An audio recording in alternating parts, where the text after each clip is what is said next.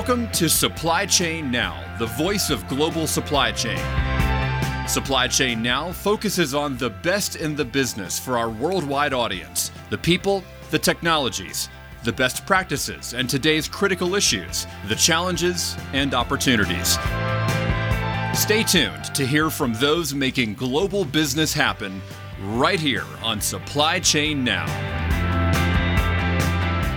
Hey, good morning, everybody. Scott Luton with you here on Supply Chain Now. Welcome to today's episode. You're in for a treat.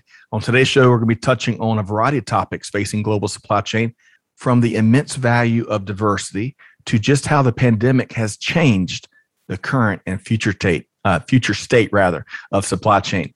So stay tuned for what promises to be an intriguing and informative conversation. So, with that, I want to introduce our special guests here today, our esteemed panel. We have Darcy McLaren, Senior Vice President, Digital Supply Chain North America for SAP. Darcy, how you doing? I'm doing great, Scott. Thanks for having me on today. You bet. We've really enjoyed our pre-show conversations. And joining you is Jenny Patzloff, Supply Chain Management Practice Director for the University of Wisconsin E-Business Consortium. Jenny, how you doing? I'm great, Scott. How are you? Doing wonderful. Go Badgers, right? Go Badgers on Wisconsin. well, great to have you back. We got so much to get uh, to tackle here today. Really have enjoyed uh, all the conversations leading up to today's episode. So I want to start with this, and Darcy, I want to start with you.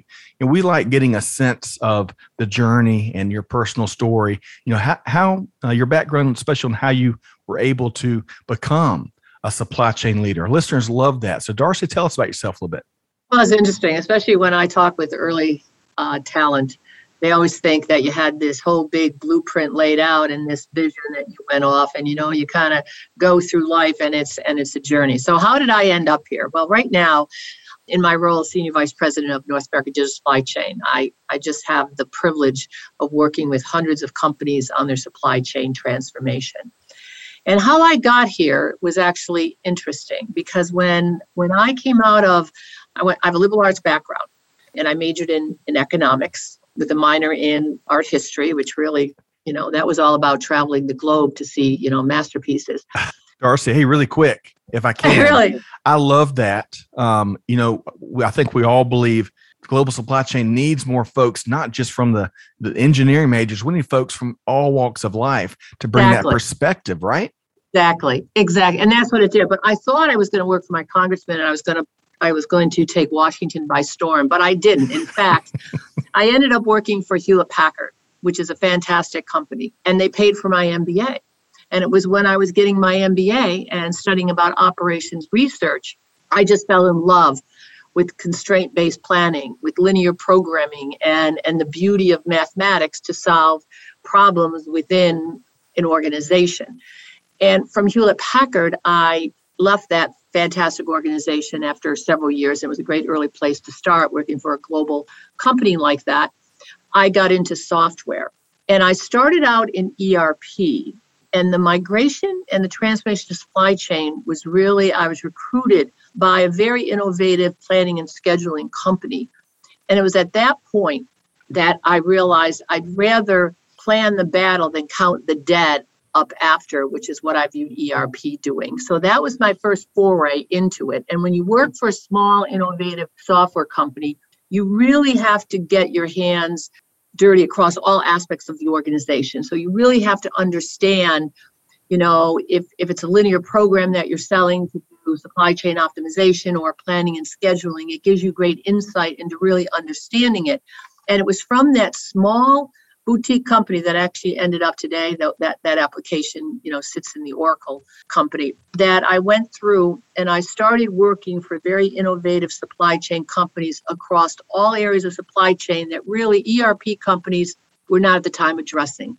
So my career spans with planning and scheduling trans transportation plm all the way across every aspect. And, and I was recruited to SAP about 10 years ago after building and scaling small companies to come to SAP.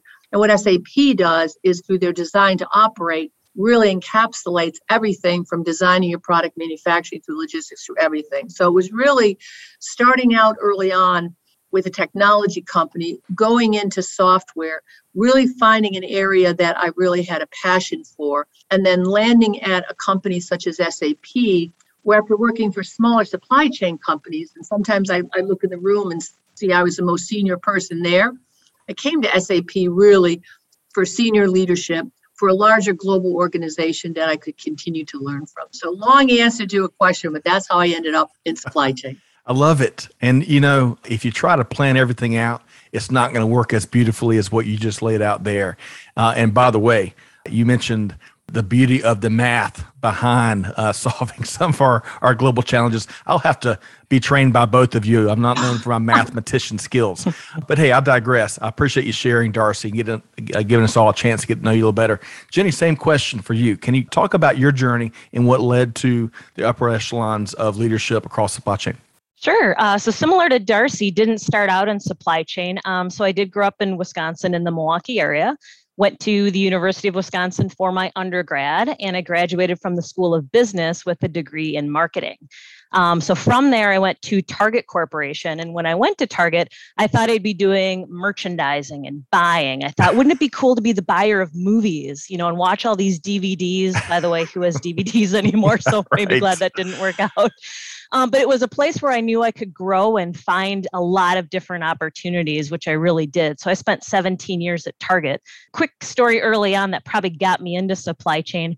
I worked in the college and pro apparel area. And just to date myself, it was when the New England Patriots won their first Super Bowl. So I got to see demand planning. You know, what is the Boston market going to do now that the Patriots have finally won a Super Bowl? I got to see supply because you take what you do is when the Super Bowl is played, there's literally these um, smaller t shirt manufacturers or screen printers on site in these different locations. And based on who wins, that's who starts up their, their manufacturing operation. So seeing that piece of it. And then courier, using courier to get the product to the store because you have to be first to market. People want to wake up the next morning, go out and buy their Super Bowl shirt. Um, so really got to see the very fast pieces of logistics. So um, through that, I developed into a lot of different different bridge roles in the company. So, really, I would market my team to other parts of the organization, to other parts of, um, to suppliers outside the organization, did some training opportunity, got to know the global trade area, got to work with technology teams, data teams, and really played a lot of bridge roles. And I think it was those bridging between areas that really got me into and really appreciating supply chain. From there, I moved back to Wisconsin. I worked for RateLinx for three years. Um, I know you know some folks there as well, Scott. Got to know some other supply chains. So I learned a lot about retail supply chain, but really didn't know the manufacturing supply chain and all of these different companies and where they were based and how their operations worked and got to learn a lot more about that from a logistics technology perspective. And then just earlier this year, uh, got the opportunity to learn about even more supply chains working back at my alma mater at the University of Wisconsin. And unlike a lot of my partners here that work with the students, I'm really working with supply chain professionals in peer learning communities. So we really advance what we call the Wisconsin idea, and that's that education education should influence people's lives beyond the boundary of the classroom. So it's really great to take those experiences I've had learning up meeting and learning these nearly 90 member companies that we work with and really encouraging these peer learning sessions where I still get to keep a pulse on supply chain while doing that continuous learning that I love. Gosh, so much there, but how both of y'all have opened this interview. Two quick thoughts, Jenny. First off, blessed are the bridge builders, right? Whether it's supply chain or elsewhere. And then secondly, you're basically saying in so many words that supply chain makes the Super Bowl happen. Is that right, Jenny? That's what I took out of it, right? okay. All right. awesome. Well, now that we've gotten a chance to get to know both of y'all a lot better, and we appreciate that, uh, we'll have to have you back because there's so many stories from both of your journeys that uh, we're not going to be able to get to here today. But I want to switch gears and I want to talk more about real diversity in industry, right? So, Darcy, I want to start with you here. As we all have acknowledged right here and all kinds of conversations, it's a wonderful time to be in supply chain, right? To be in global supply chain. And there are more and more, thankfully, opportunities for all, including uh, women. And we've spoken about that a little bit more. We still have lots more work to do, of course. But Darcy, speak to that. Why is it a great time being supply chain? And what are you seeing in terms of opportunities for all?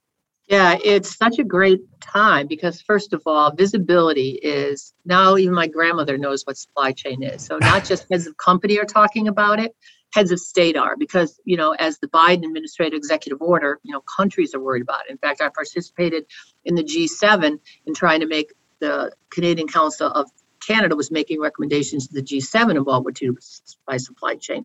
So it's important because it's important to us as consumers, as companies, and as countries. So I almost feel personally that I have a mission here to make the world a better place and make sure that everybody gets what they want for their holiday. I personally want to help be a part of that solution. But it's also a great time because there are so many jobs and really cool jobs for people to do.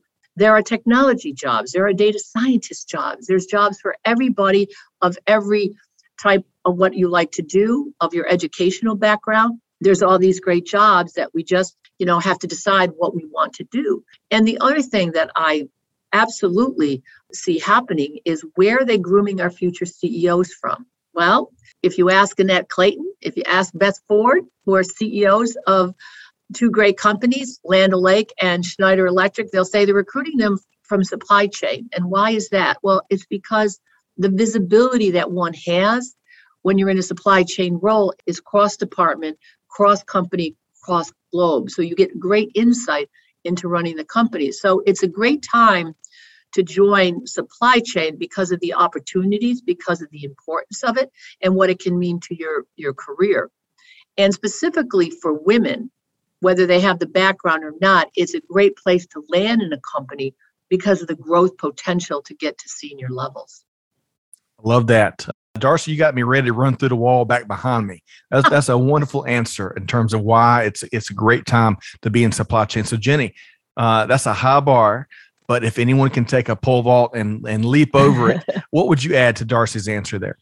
Yeah, there's not much to add. It really is that exact time to be in and around supply chain. So much going on, so much visibility, so many opportunities, like you were saying, Darcy, right? There's I don't know of any company that's not looking for supply chain talent right now. And when I think about some of the peer learning forums we've had, um, that's what our members are talking about is supply chain talent. How do I recruit talent? How do I retain my talent? So those are very important.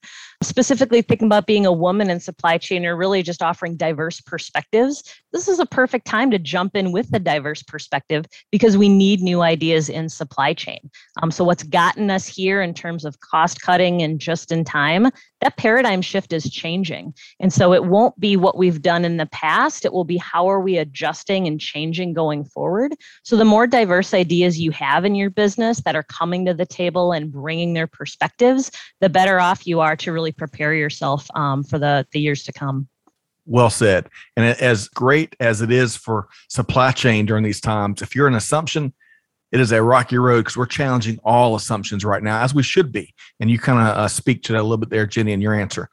I want to shift gears a bit uh, because, as as we all acknowledged, uh, you know, we, have got a long way to go. Right? There's no finish line in this in this uh, work to not only continue to, to not just fine tune but transform global supply chain while also providing more and more opportunities for from uh, for folks across all walks of life. So, question back for you, Darcy why do you think we don't have more women today in supply chain leadership roles and careers in general? Yeah, it's it's a really tough question. I get asked that question every day because first of all, from the SAP perspective, we actually hire more than 50% women we hire in now because we're we're aware of it of the importance of it and what we need to do and i think specifically in supply chain why there are fewer women and that we have to really look to other areas, it has to start early in education that they may not go into those roles, which is why programs like STEM are so important to get women into the fields that tend to lead to supply chain. But also, what we're trying to do is to go to look for characteristics that would lend to the characteristics that you need in supply chain. It's very analytical, it's problem solving, it's being collaborative, all those creative, get it done attitude, all those things lead to being good supply chain professionals. So we look for those to get them in. But what I think is important is once we get them in, it's proper mentoring, sponsoring, coaching. And what we found, it was particularly during COVID, is we lost a lot of women in upper and senior levels of management. And it was because of the responsibility and the burden that fell more heavily on women than men and more heavily on women of color, right? That we were losing people. So we need to be sensitive of the fact of what do we need to do at these levels regarding flexible work hours, rights, sponsorship to make sure once we get them, we're we're mentoring to keep these talented women in role. And that's the thing SAP is working on and also bringing back people or women are opting out not to progress in their career because they have all they can handle right now. So we have to we have to work with women to make sure we're taking some responsibility off and working in the way they need us to work with programs flexibility so that they can continue on their on their career. It's a tough problem, but we're, we're trying to do the best we can at SAP, and I know other companies are as well. And I love the big bold moves like to your point hiring more than 50% you know acknowledging the gap addressing gathering data around it and then taking meaningful and big action Jenny, same question to you. What what what do you see in terms of why we don't have more women, especially in leadership and in the uh, the profession in general? Yeah, I think I must have copied and pasted my answer from Darcy at some point because I have all of those same words um, for me as well when I was reflecting on this question. We have a pipeline problem, is exactly what it is. So I highly recommend if anyone hasn't read the McKinsey Lean In Women in the Workplace study that comes out every year, and is done with hundreds of companies and thousands of women, definitely give that a full read. It is helpful as a leader, it is helpful as an HR professional. It's helpful to build some of that empathy if you're not understanding where these problems are coming from.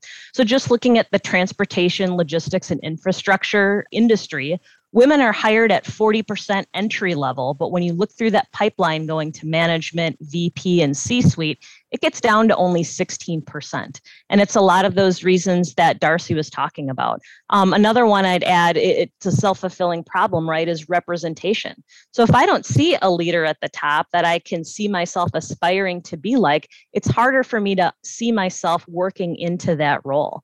Um, I think flexibility, like you said, Darcy, is huge because if we're asking our teams to flex outside of eight to five in terms of when they work, we should also be okay that they're going to flex within that eight to five for things with their personal life. And that's that balance that people really need. And like you said, it's that flexibility at home too, making sure that people have those options and that flexibility with some of their home responsibilities as well. I think the last piece is really um, women not giving themselves enough grace you know, I think there's a lot of burden to feel perfect, feel like you need to be perfect, feel like you have to have everything put together. And no one's perfect and it's okay. And so giving ourselves that grace when we're in those moments and feeling burnt out and feel like we have all these burdens to really say, Am I putting these burdens on myself? And how do I let go of some of those things to really focus on what's most important, whether it's my professional life or my personal life? Love that. A lot, a lot of good answers in y'all's responses there. Let's move over then to uh, some best practices that we've seen out there. You know, the tried and true, the stuff that's really driving meaningful action for organizations that have really made big strides when it comes to having more diversity in their supply chain organization. So, what have you seen uh, leaders out there doing, Darcy, specifically? Yeah, well, this is an area that SAP has really focused on, and, and it all starts with educating your your employee base about why diversity is important. Some folks don't don't understand it, but I think Jenny said it earlier. Diverse teams perform better. That's that's a fact. Diverse opinions are good, but you really need to have people understand that, right? And the other thing is is sometimes you don't even know you have a bias. So it's it's educating people on unconscious bias that you don't even realize you have that you have for a person. And then we've talked about it starts with recruiting and really getting your recruiters to look in other areas that they haven't traditionally done. But at the end of the day, when it comes down to the actual hiring manager, make sure they really look for these other alternative folks. So that's what I have seen in best practices. And then finally, once they're in, really making sure that the right sponsorship, training, check ins are done in the organization. And, and if you do that, you bring them in right, you sponsor them through the organization, you make sure they have the right checkpoints at the top. That's how you see you get you get a diverse organization. I like I like Darcy. Uh, starting with why, such a powerful, simple concept. But also, you mentioned that unconscious bias. I made the mistake of of getting into a discussion around that notion, especially when it hit me like a, a ton of bricks and I, uh, bricks, and I realized what I had in my blind spot, as we all do as humans. You do. Uh, I, social- I realized I had blind spots. Mm-hmm. I had no idea that I don't walk in somebody else's shoes. I had no idea. it was eye opening to me when we brought speakers in that, oh my goodness, this I'm looking in the mirror and I have blind spots too. So everybody does. You just don't realize it, right? You just don't I'm realize with you. So, listeners, if this is the first time you've heard of uh, unconscious bias, really Google it, uh, uh, read up on it because we all do, in my opinion, as humans, and it, it plays. Uh, it it, it uh, manifests itself in how we lead and how we work with others and how we hire, as Darcy mentioned, and you name it. Okay, so Jenny, same question. You know, what are some of the good things you're seeing folks really move the needle when it comes to um, making sure we have healthy and growing and increasing diversity in our supply chains? Yeah, just to stay on unconscious bias, I mean, that's such a critical piece of it. And if anyone tells you they don't have unconscious bias, that's already a sign they do, right? Of course, they don't know they have it. Like Darcy said, it's unconscious. But you have to be aware of those and be checking those um, and be open with um, uh, peers of yours and leaders of yours to have those conversations because we all need help checking them. We're not aware of them. Um, I think sponsorship, like Darcy brought up, was another great point. I think a lot of companies do a great job with mentoring, which is, hey, there's someone a level up and you meet with them for coffee or a quick Zoom chat, and that checks the box. But that's very different than sponsorship. Sponsorship is really who am I pulling up with me? Who am I going to vouch for? And also, am I giving them that tough love feedback that they need to really achieve their full potential. That's very different than just a good job mentoring relationship. It's really about how are you vouching for people. I, I think, again, representation is a huge piece of it as well. Um, I saw a recent interview with um, Michelle Gass at uh, CEO of Kohl's, one of our member companies, and just all the work that she's done to really pull people up that ladder with her. Um, and she's very focused on that gender equality within a lot of what she does within her organization. So those are a couple things that that I've seen successful companies do. Let me add to what Jenny just said here because yeah. it's very relevant about pulling women up. What the studies show is that women will not go for a job unless they meet almost 85, 90% of the criteria of the job, of the next job. Men, 10%, I'm ready for this. And so knowing that, and what's interesting is when I we discuss this internally, most men don't realize Women do not go to the job till they're almost fully capable of doing that next job. But the whole point is you should stretch yourself and you should feel comfortable stretch. But sometimes we have to nudge women a little bit to go for that job. You can do it. You are ready. If you're 100% ready, why that would not be the next job. So that's another thing to be aware of. We have to sometimes really, you know, push, give women a push a little bit to say, no, you got this. You've really got this, right? And it's something that you know you don't necessarily have to do it for for a man. Mm-hmm. Great point. I've seen that before. That's why I try to, to try out for offensive tackle at the collegiate level. Uh, I was I was not cut out for that, Scott. Hey, but um, I want to switch gears for a second as we as we kind of get be prepared to move to the next topic. And I want you, well, both of y'all, if you would, and Jenny, I'll come back to you. Focus on the men that are listening to this audience. What one piece of advice would you have for them, and and what they can do to help create a more inclusive workplace?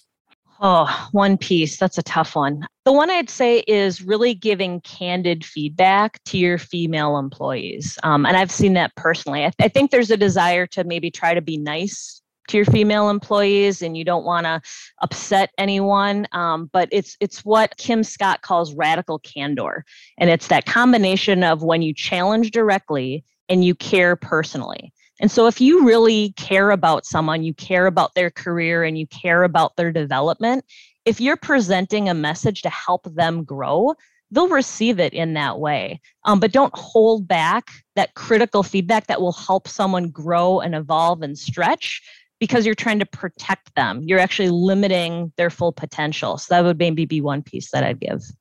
Love it. Jenny, Darcy, same question for you. What's one piece of advice you'd offer up men that really want to help create a more all right jenny that was that was great. I had a conversation with a with a male colleague that was not going to i i said i'm going to tell her. She she didn't show up for the interview professionally dressed. She she was not ready. She was an interview for a senior level push and she looked like she just rolled out of bed.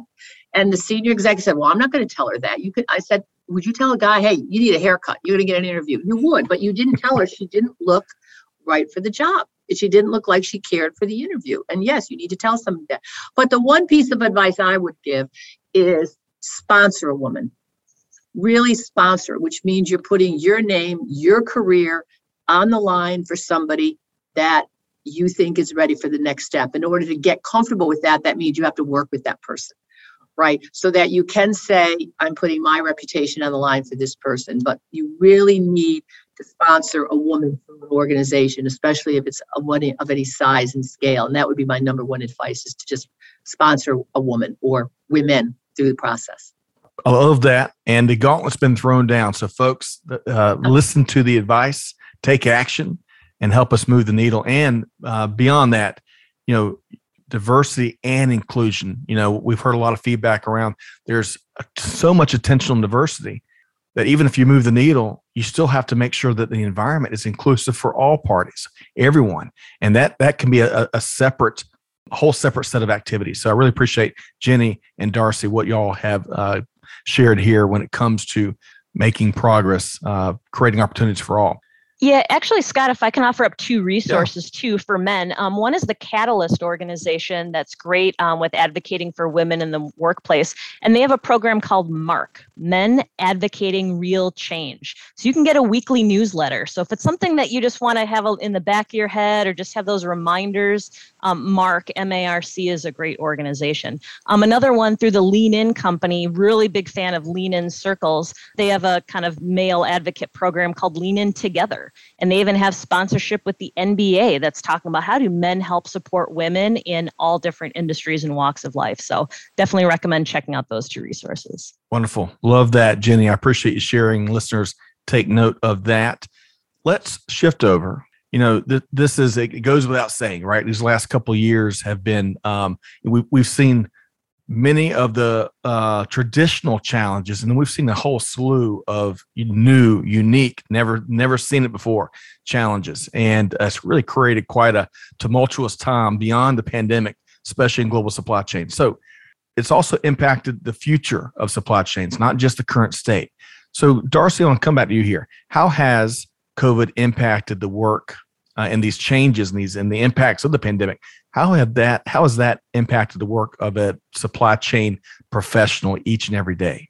Yeah, what it really first of all, everyone is overworked and understaffed with what has to be done. So every constraint, I'll, I'll quote uh, senior head of logistics at the Keurig Dr. Pepper organization said in his his 30 years in the in the business, he's never had to pay more for his materials, can't get his stuff out of the ports, right? Has nobody to drive a forklift, every constraint, and yet they they still have to somehow get through their day and they do it. So so it's really put a burden on supply chain professionals and it's really shifted in how they they need to look at stuff. Uh, the demand is a little bit difficult to predict and the shortages are very problematic and the employee shortages are problematic. So you know and depending on the level of technology that you have to solve these problems to run scenarios to get how how connected you are depends on how hard your job is because if you're not connected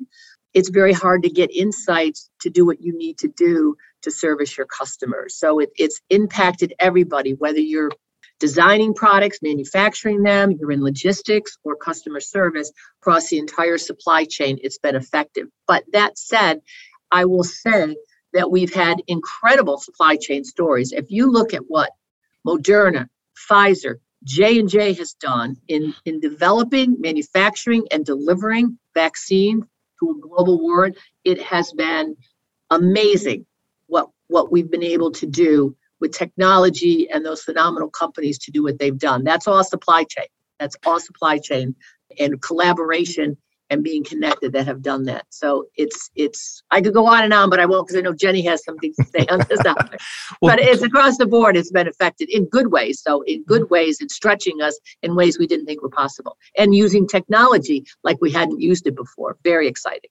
I'm with you, and and that that is some of the good news. And you know, there, there's silver linings every cloud, and this has been a tough one, right? For every, for so many people, there's so many people hurting with loss and and other challenges across the globe, but we've learned so much. We've innovated in a truly um, practical manner and have found new ways of meeting the consumer where they are, right? Uh, and those are lots of good stories there. So, Darcy, thank you for sharing. Jenny, how what would you uh, what would be your take here?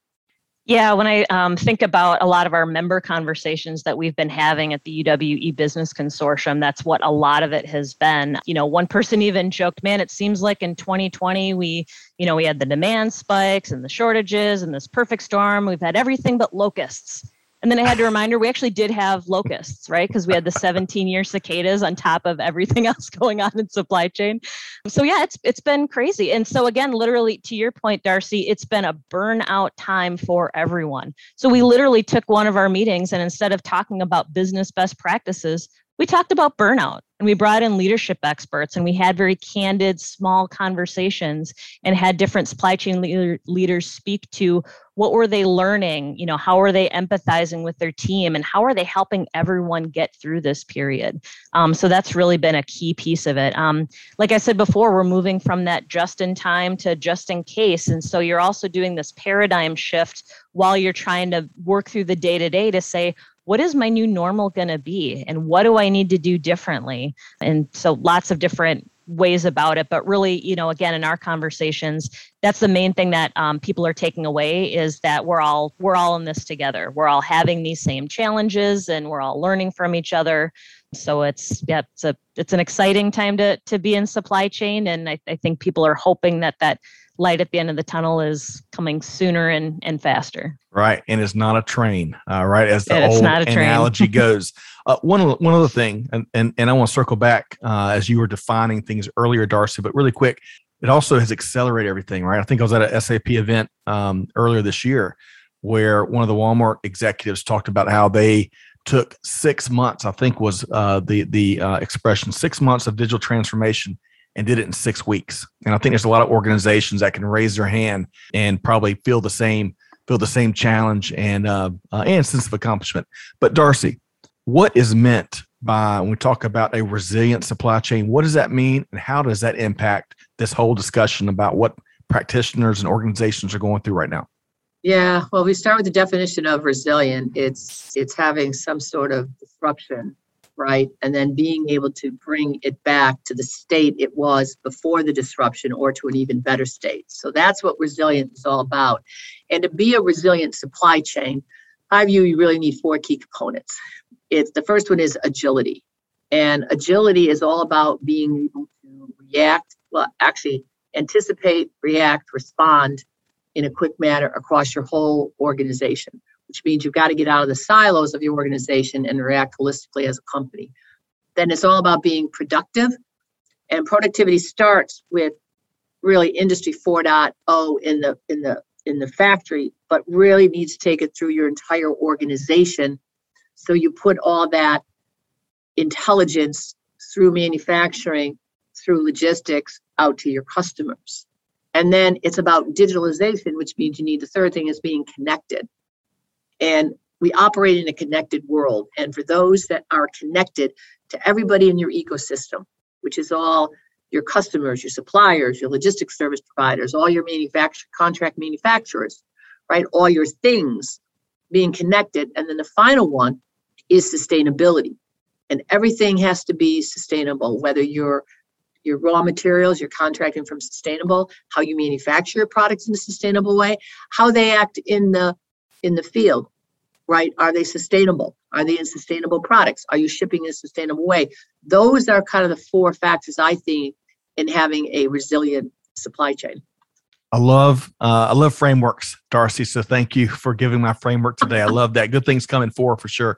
Jenny, what would you add to that? Whether it's uh, the definition of, of, of resilient supply chains or how it's impacting the path forward. Yeah, a couple things. Yeah, it's really about weathering the storm, right? And so I think the statistic I've heard now is that there'll be some type of disruption in your business every 3.7 years. So let's hope we don't have another pandemic in 3.7 years, but will it be some other type of recession? Will it be some other type of natural disaster? And how are you ready for that next thing that's unanticipated and be ready for that. And I think Darcy laid out some great points there. We also talked earlier about um, resiliency also implies more personally and professionally to your development and how are you resilient in your career. So, like we talked about, it's a great time to be in supply chain. Both Darcy and I didn't think we'd start out in supply chain, and yet through different um, experiences, hurdles, opportunities, we've been resilient in what that career path looked like for us, and we've we've changed as we've gone. And then the third thing that Darcy reminded me of was um, resiliency in academia. And so, as we're learning these things in industry, how does that come back to what we're teaching in academia? And that becomes a core part of what I like to do as we're working with these um, industry partners. And then I get to share back across campus some of what we're hearing. I'm um, just speaking here at the University of Wisconsin. Um, just a few months ago, we launched a computer data and information sciences area. So, really bringing together other disciplines and evolving that to help build that resiliency in the next uh, generation of folks coming through our programs. I love that. Just making the future e- even brighter and stronger and smarter. And um, and you know, great ideas are not going to just come from folks in the trenches now, the practitioners out there, but it's the folks that are coming up and matriculating through our systems, like uh, like our great schools, like the University of Wisconsin. So I love that. I love the sharing notion there. Right? Okay, Marcy, before our Darcy, my apologies. I had a best friend in high school named Marcy, and I've gotten that wrong three times now. But Darcy, uh, anything else to add around resilience or anti fragile or you name it before we move into one of our favorite questions major misconceptions? Your last word there, Darcy. No, I think I think between Jenny and I, we've kind of covered the the resiliency, which is so important because you know, disruptions are going to continue. We have to assume that. And so we have to have a way of being able to to react to those. So no, I'm all set.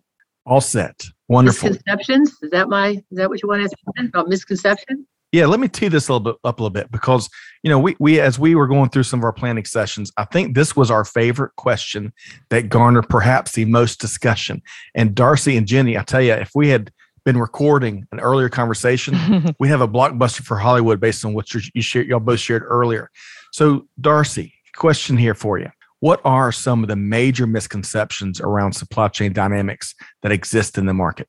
Well, it's so funny because you never used to hear about it and people never used to understand what I did. And now everybody's saying it. So, true story. this week I was listening to a Boston channel and it actually said, you know, coming up next, we're going to try to tell you how to solve the supply chain issues for the holidays. And I'm like, I've got to listen to this. I need to know how to solve this. And it came back and I waited, you know, after the commercials and it said shop in stores. It's like, okay, because you can't order things online, you may have problems. The whole so it's like, well, I, I don't think that's quite going to help us. But a couple of misconceptions that that have. First of all, people think COVID caused supply chain issues. It did not. We were having, you know, the supply chain was too tight before COVID. Uh, inventories were too tight people were single sourcing it was it was all about cost optimization. Anytime we had a disruption you could name it whether it was brexit whether it was freezing temperatures in in texas. We had one recently with with the suez canal. It was too tight. What covid did was highlight it globally that it did exist but it didn't cause the supply chain issues. It just highlighted what we already had. The other thing was i think was people didn't realize is the misconception is how connected we are. When we had the, the ship stuck in the Suez Canal, people didn't realize, well, why would that affect me?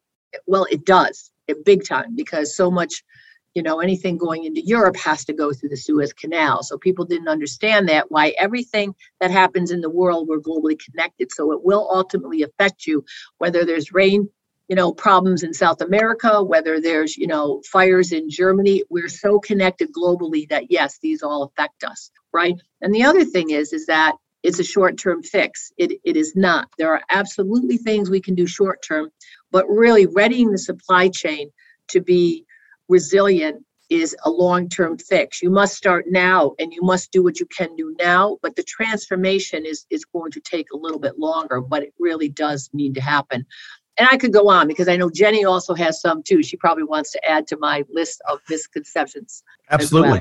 We, you know, and, and, to piggyback on just one thing you shared, it is it takes a, a massive symphony. You know, to your point about it being so interconnected, right? There's so many different players that that make global supply chain happen. You can't just pinpoint this and then it's going to be utopia.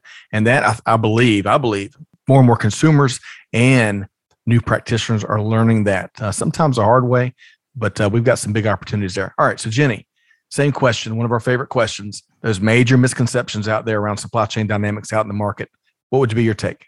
Yeah, I really liked what you said, Scott, about the symphony. Um, I actually play oboe in my fun part of my life, and so I understand and appreciate that musicality part of it. And I do think that's still a misconception that I, as a practitioner in supply chain, can solve the problem in my silo. And to your point, it has to be with your suppliers, with your third party logistics providers, with your upstream um, sales and operations planning teams. Um, so I think understanding and really appreciating how broad um, you have to look and collaborate to solve the problem is still maybe a misconception.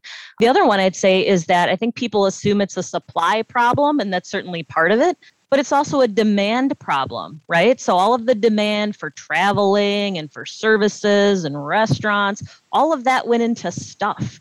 And so people are buying a lot more stuff. And at the end of the day, supply chain is about balancing supply and demand. And so when I have these supply problems, some of which due to COVID, some of which Darcy's point not due to COVID, and I've increased my demand, wow, that's just a recipe for exactly what we're experiencing now. So thinking about that, it's not just that supply problem, but really understanding what your demand is and how your demand's been shifting and getting those back in alignment.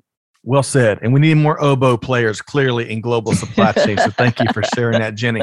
But you know, Darcy, you you you going back to your response, you, you also talked about, you know, some for some of these systemic issues that we're seeing uh, uh, uh, you know, causing so many headaches. Um, you know, our ports, for example, right?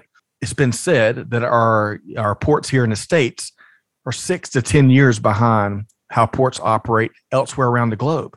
And th- those types of things aren't going to be fixed by sending, sending in a SWAT team of consultants and a week later, okay, ta-da. And so that's some of the heavy lifting related to some of these uh, big headaches that have been percolating. To your point, as you and Jenny are both are, are implying and, and sharing long before the pandemic.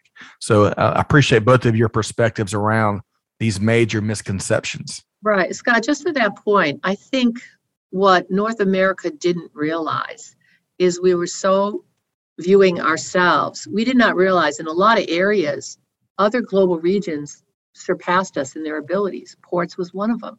Manufacturing automation is another one right? We didn't we don't realize what they're doing in you know in europe and in asia regarding plant and factory automation. So i think one of the things that's kind of highlighted in certain areas we're ahead of everybody there's no question. In other areas we could learn from other geographic regions in order to to be better and be more advanced from the use of technology clearly. Completely agree. And, then jenny i'd welcome your thoughts here but I, will I'll tell i'll just add you know, one of the busiest, most successful airports in the world is, is here in Atlanta, right? And we've interviewed them a couple of times, especially their their freight leaders, and they brought in folks from other parts of the globe to help them better automate and create freight and cargo systems. Uh, so uh, to perfectly illustrate your point, Darcy, we can learn from you know that's that's the beautiful thing about global supply chain. There's a ton of sharing of uh, breakthrough moments, innovations. Kind of Jenny, what you were talking about early. That sounds like a, a key mo as, when it comes to the consortium, right? Yep, that's exactly it. Yeah, a lot of the fun that I have with the consortium is watching leaders from other industries learn from each other. Um, so maybe I sell apparel and maybe I sell hard consumer goods, and maybe I'm even in insurance, but I have an indirect supply chain that I'm monitoring and I can still be learning from all these other partners. And in some ways, that's easier, right? Because now we're not talking about collusion or things that are too close to the vest, but by hearing about how someone else is approaching it in another industry, it's giving me ideas for how I want to approach it for mine. So that's certainly a piece that I really uh, like what that our members share with each other here at the consortium one of my favorite parts. You get you get practitioners together, you know, breaking bread around the table and talk shop, and you never know that uh, market intel or, or uh, practice exchange that's so critical that would take place.